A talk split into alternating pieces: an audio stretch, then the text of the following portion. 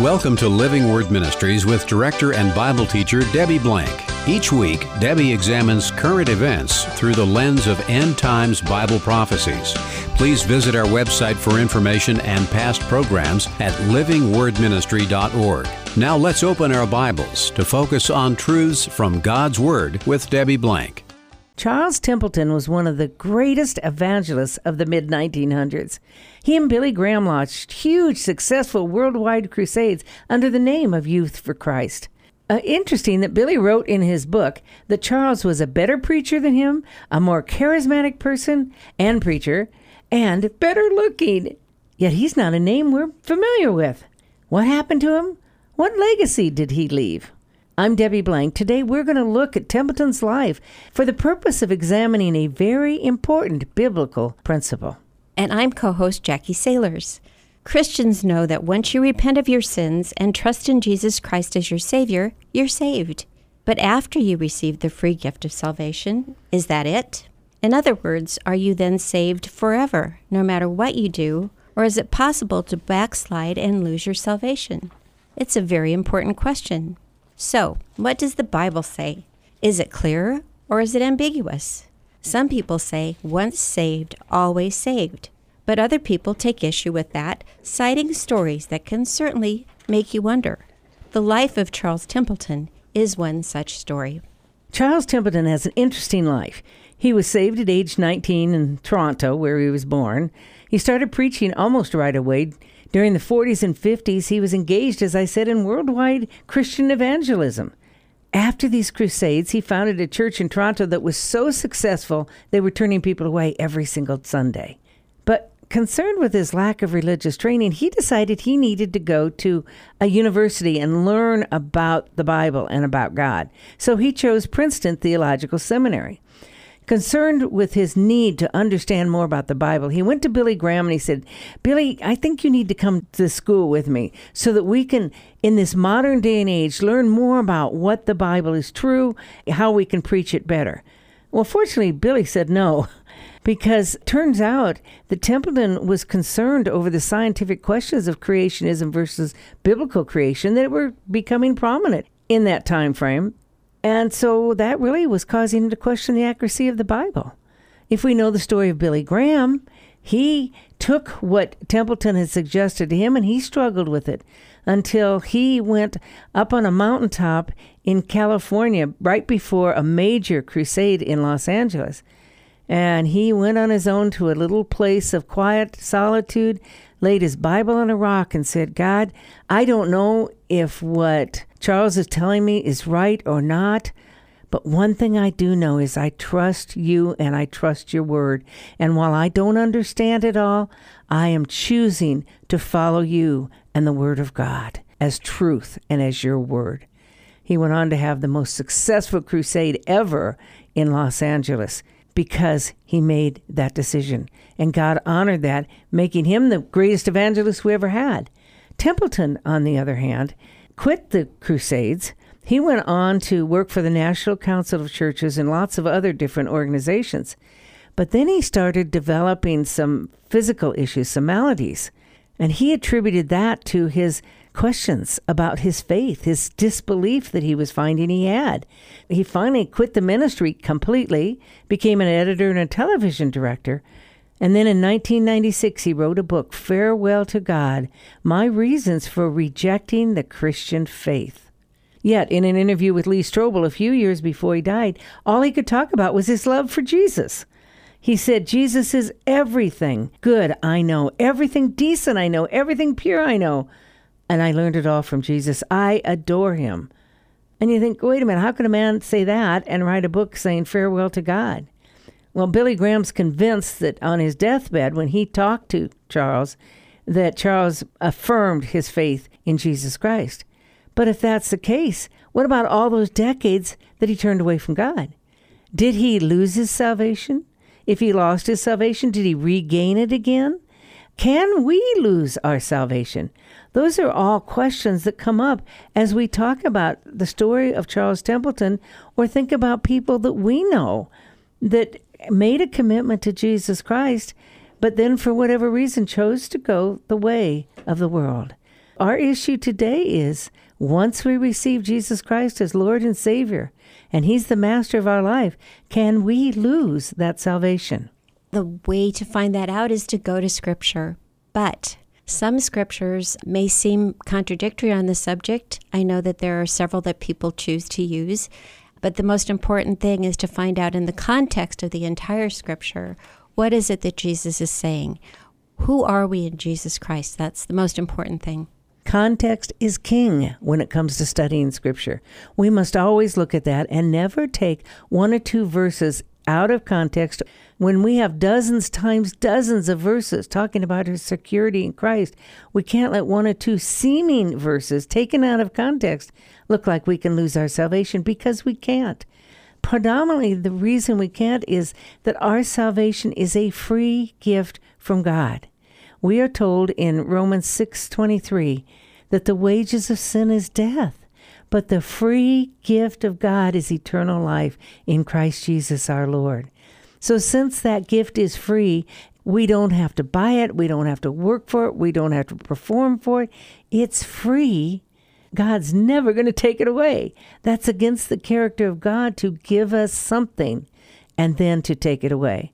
We're going to walk through several different understandings as to who we are in Christ and what we have in Christ so that we can understand that once we have believed in Him, we cannot lose that salvation, no matter what we do. And again, I will reiterate that salvation is by the grace of God. It says in Ephesians 2 8 9, For by grace have you been saved through faith, and that not of yourselves, it is a gift of God, not as a result of works that no man should boast.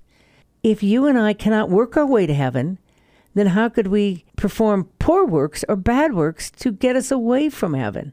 It's all about the grace of God and our faith in God for that grace. We can start out by considering that you and I are accepted in Christ. In John 1:12 we're told that we're a child of God. That says, as many as received him, to them he gave the right to become children of God, even to those who believe in his name. Now, how many parents do you know that will divorce their children? I mean, we may want to at different times for their actions, but parents don't do that. As a child of God, God will never leave us. He will never forsake us. And that's why he tells us in Ephesians 2:18 also that we're a member of God's household. In Ephesians 1 1 through 14, it makes it clear that we've been adopted as God's child according to the kind intention of His will and the glory of His grace. That confirms to us that we are children of God. And that last one's even better because, as an adopted child of God, back in the Roman times when that was written, adoption was more permanent than a natural child. If a parent adopted someone outside of their family, they could never unadopt them. That was Roman law.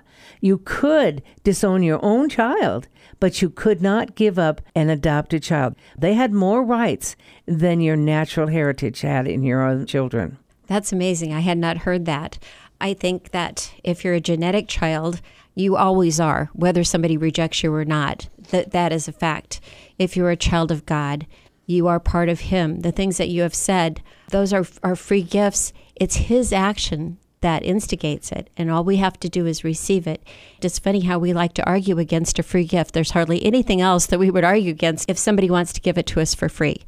But maybe this is just too good to believe. We've got more. There are more verses that assure us of this free gift. That's right. We know from 1 Corinthians 6:20 that we've been bought with a price, and that price was Jesus' blood on the cross.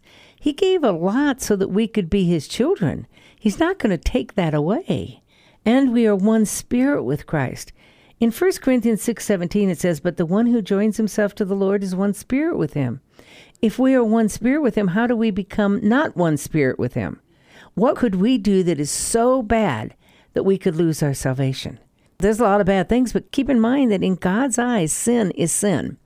So if I sin by speeding down the street or by having a bad attitude, that's sin. That's equated to murdering somebody because sin is sin. There aren't any levels of sin in God's kingdom. Therefore, what sin would cause me to not be saved? That means that every time I did something wrong, I would have to question my salvation.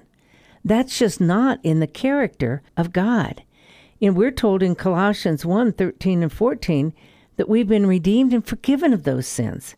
For God rescued us from the domain of darkness and transferred us to the kingdom of His beloved Son, in whom we have redemption, the forgiveness of sins. Jesus on the cross redeemed us of our sins. He paid the price, He paid the penalty. All we have to do is believe in Jesus. Our sins are covered.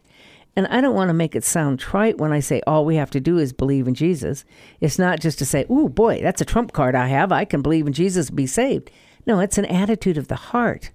Once we believe in our heart who Jesus is and what he's done for us, and truly want him to be Lord of our lives, that's when the transition takes place.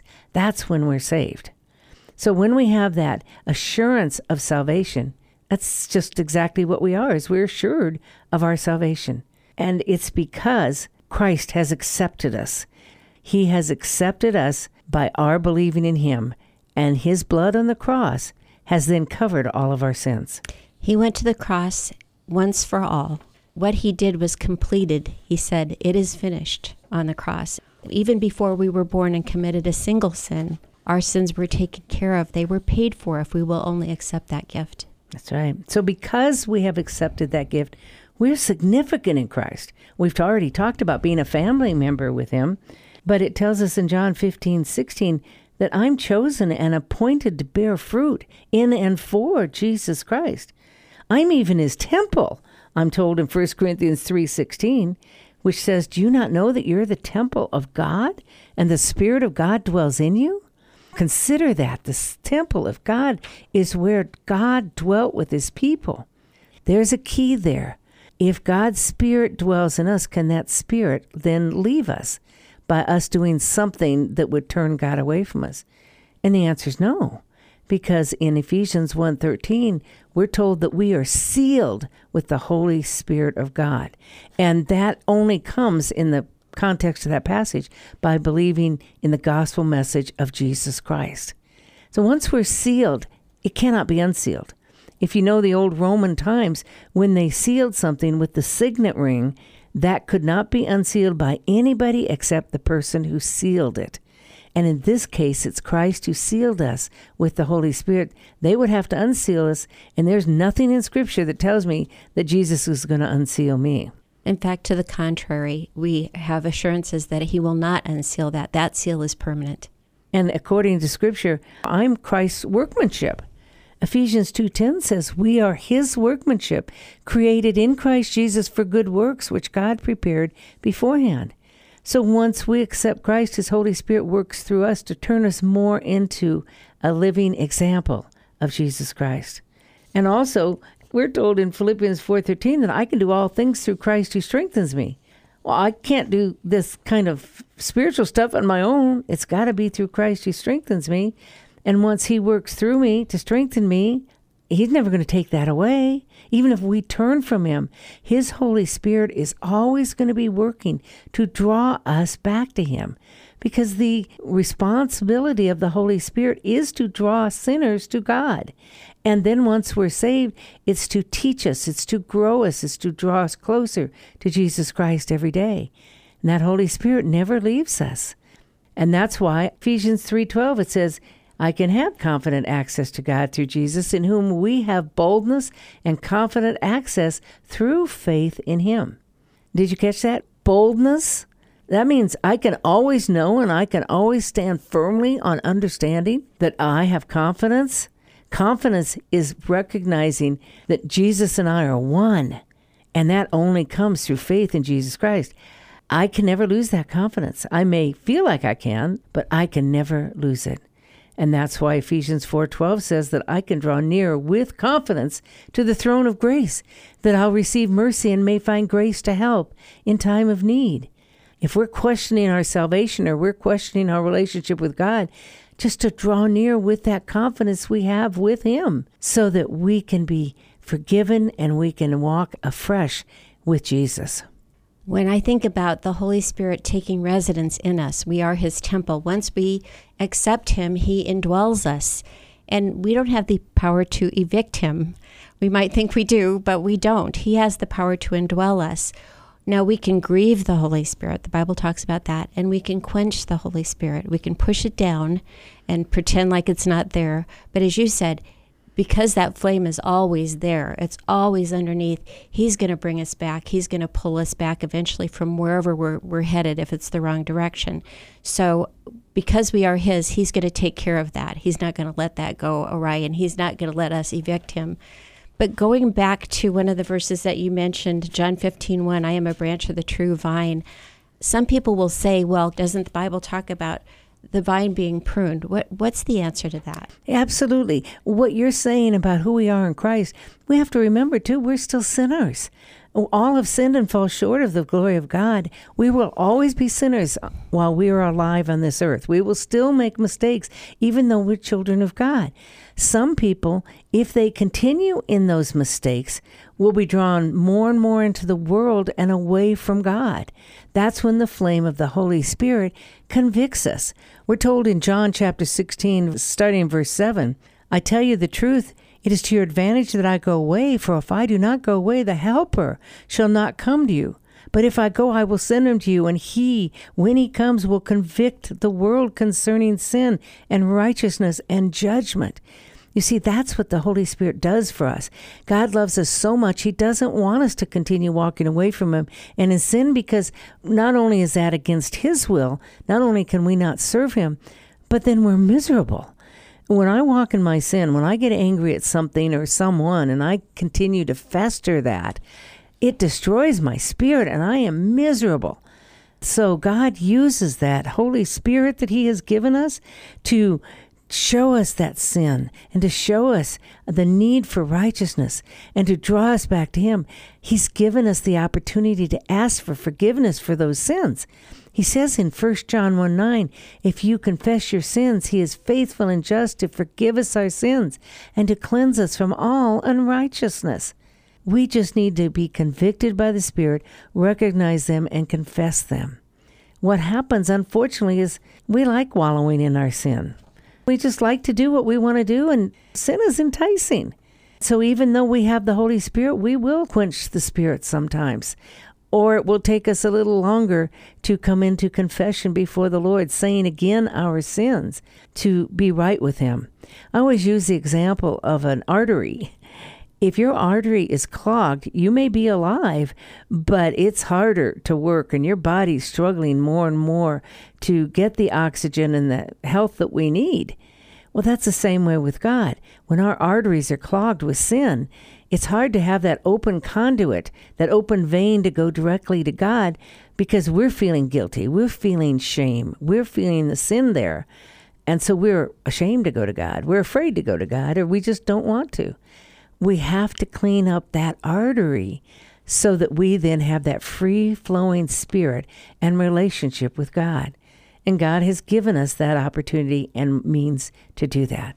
It's our responsibility, however, to do it. Will you turn to God in faithfulness right now? If you're in sin, if you're struggling to talk to God, He knows it. Just confess it to Him. He'll forgive you for your sins and He'll help you so that you won't do it again. That's how we open that artery of true faith and grace that we have with God. Now, getting back to our relationship with God, the most important thing we can know is that we are secure in Christ.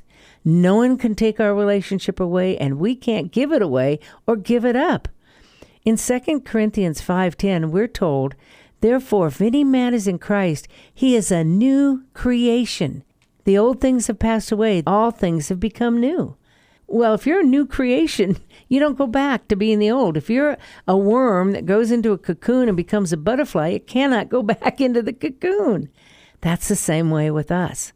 And then Galatians 2:20 is very succinct when it says, "I have been crucified with Christ. It is no longer I who live, but Christ lives in me."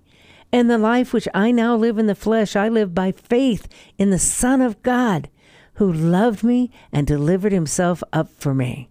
That's pretty clear. I've chosen to be crucified with Christ. I cannot be separated from him. And then another one, before I turn it over to you, Jackie, another one that I just love is Romans 5 1. Therefore, having been justified by faith, we have peace with God through our Lord Jesus Christ. I am now free forever from condemnation, according to Romans 8 1, which says, There is therefore now no condemnation for those who are in Christ Jesus. If there's no condemnation for me ever, how can I lose that? Because then there would be condemnation. And if I've been justified, as Romans 5 1 says, it's just as if I'd never sinned, justified, never sinned, because Christ paid the penalty. Jesus will never take that back, can't be taken back. Penalty's been paid. I'm free. I think about when God calls us his child, that means he's a very good parent. He disciplines, but he doesn't disown. He doesn't condemn. We are always his child. So, as you described so well, we get disciplined. Sometimes we need to be turned back around, turned back to the way that we are being drawn to by the Holy Spirit but we're never condemned. So I love that verse. And so many times as I'm looking over some of these verses, I see the words never, never, never, or I see the word forever, forever, forever. So never the one, forever the other. We're always His.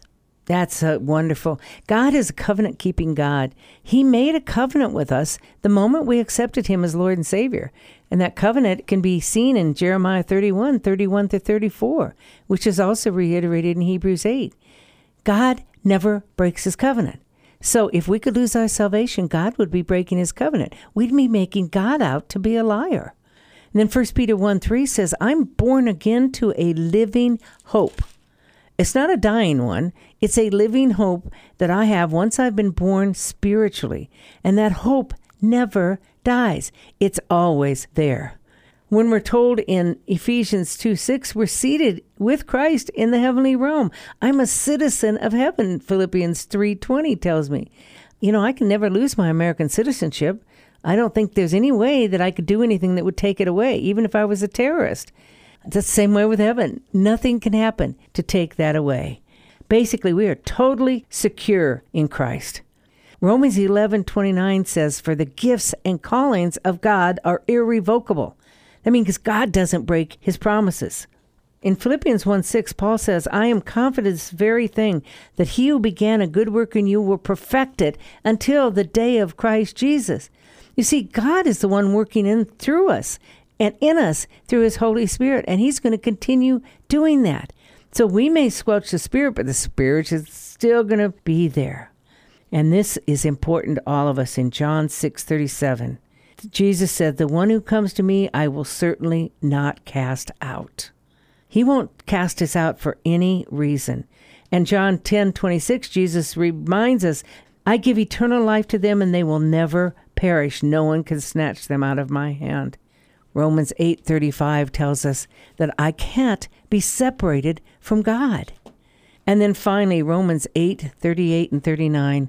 This is such an important passage because it says, I am convinced that neither death nor life, nor angels nor principalities, Satan's an angel, by the way, so Satan can't do it. No principalities, nor things present, nor things to come, nor powers, nor heights, nor depth, nor any other created thing shall be able to separate us from the love of God, which is in Christ Jesus our Lord. Nothing can separate us from God. So, can we lose our salvation? Well, if we can, we make God out to be a liar. We make his word out to be not true. And we know, of course, that that's not the case. God is truth, His word is truth. God's character proves His unfailing love for us and our ability to be able to trust Him. And God's word is true, so we can believe it and stand on it because it has been proven over and over throughout the centuries to be true as God is true. If we're saying that we can lose our salvation, we're saying we can't trust God. We need to always consider the full counsel of God, which is what you talked about at the beginning, never taking God's word out of context. And we can't interject our assumptions into God's word. You see, we think it makes sense that if we did something really wrong, we could lose our salvation. But that's our assumptions. That is not God and His Word. We're not fruit inspectors. Only God knows who's saved and who's not saved. It's not for us to judge others. Remember what John said in 1 John 2:19. They went out from us, but they didn't really belong to us. For they had belonged to us, they would have remained with us. but their going out showed that none of them belonged to us. So if a person truly turns away from Jesus Christ, then one must question whether they ever had a relationship with Him in the beginning. Because a lot of people will pray a prayer of salvation that's simply fire insurance. They think if I pray this, I get to go to heaven, but they're not really making a commitment in their hearts. So some people will think they're saved, but if they do not surrender to Jesus Christ, it's just head knowledge, it's not in the heart. You mentioned fire insurance and how some people pray the prayer so that they won't burn in hell, but they didn't really make a commitment. Some people think of this as their get out of hell free card, that they've said the prayer and they're saved, but they really need to know if they're really saved. I heard someone say one time, you know, if you're put on trial for being a Christian, would there be enough evidence to convict you? What if the only witnesses that were allowed were the people who knew you the best? What would they say about you? And would it show that you truly are a believer? But if you really have made that commitment, then you do have the security that we've been talking about, and those verses do apply to you. Jesus talked about that in Matthew chapter 7, verse 21. Not everyone who says to me, Lord, Lord, will enter the kingdom of heaven, but he who does the will of my Father who is in heaven. If we truly call Jesus our Lord, our Master, we will do his will. We will want to obey him. He goes on to say, Many will say to me on that day, Lord, Lord, did we not prophesy in your name, and in your name cast out demons, and in your name perform many miracles? And then I will declare to you, I never knew you. Depart from me, you who practice lawless deeds. So there are people that are going to say, Well, I prayed a prayer in church, or I went to a Christian church, or I grew up in a Christian family, and I called you Lord. Well, he's going to say, I never knew you if we didn't or they didn't confess Jesus as Lord and follow him according to verse 21. He who does the will of my Father. Once we're saved and secure forever in Christ, that doesn't give us a license to sin, to abuse God's grace. It's just the opposite. We need to consider ourselves dead to sin and alive to Christ. We need to ask forgiveness for our sins. God has given us this free gift of salvation. Use it wisely. Become closer to Jesus, to share him with others. Anything less than walking in a manner worthy of Jesus is to negate everything that Jesus has already done for us. So now's the time for us to turn to Jesus and say, Do I really have a relationship with you? Because a lot of people call themselves Christians, but it's head knowledge. It's not from the heart. All you need to do is confess to Jesus that you're a sinner. Recognize that He's God who paid the penalty for your sin Surrender your life to Him as Lord of your life and let Him be the one who leads you and guides you. Do that with a sincere heart, and you are guaranteed to be a child of God, to have a relationship with Him, and He will never leave you nor forsake you. Thank you for joining us today on Living Word Ministries with Debbie Blank. This is a listener supported show. If you'd like to support this program or contact Debbie Blank, you may do so at P.O. Box 540003, Omaha, Nebraska 68154, or visit our website at livingwordministry.org. Please tune in each week at this same time for Living Word Ministries with Debbie Blank.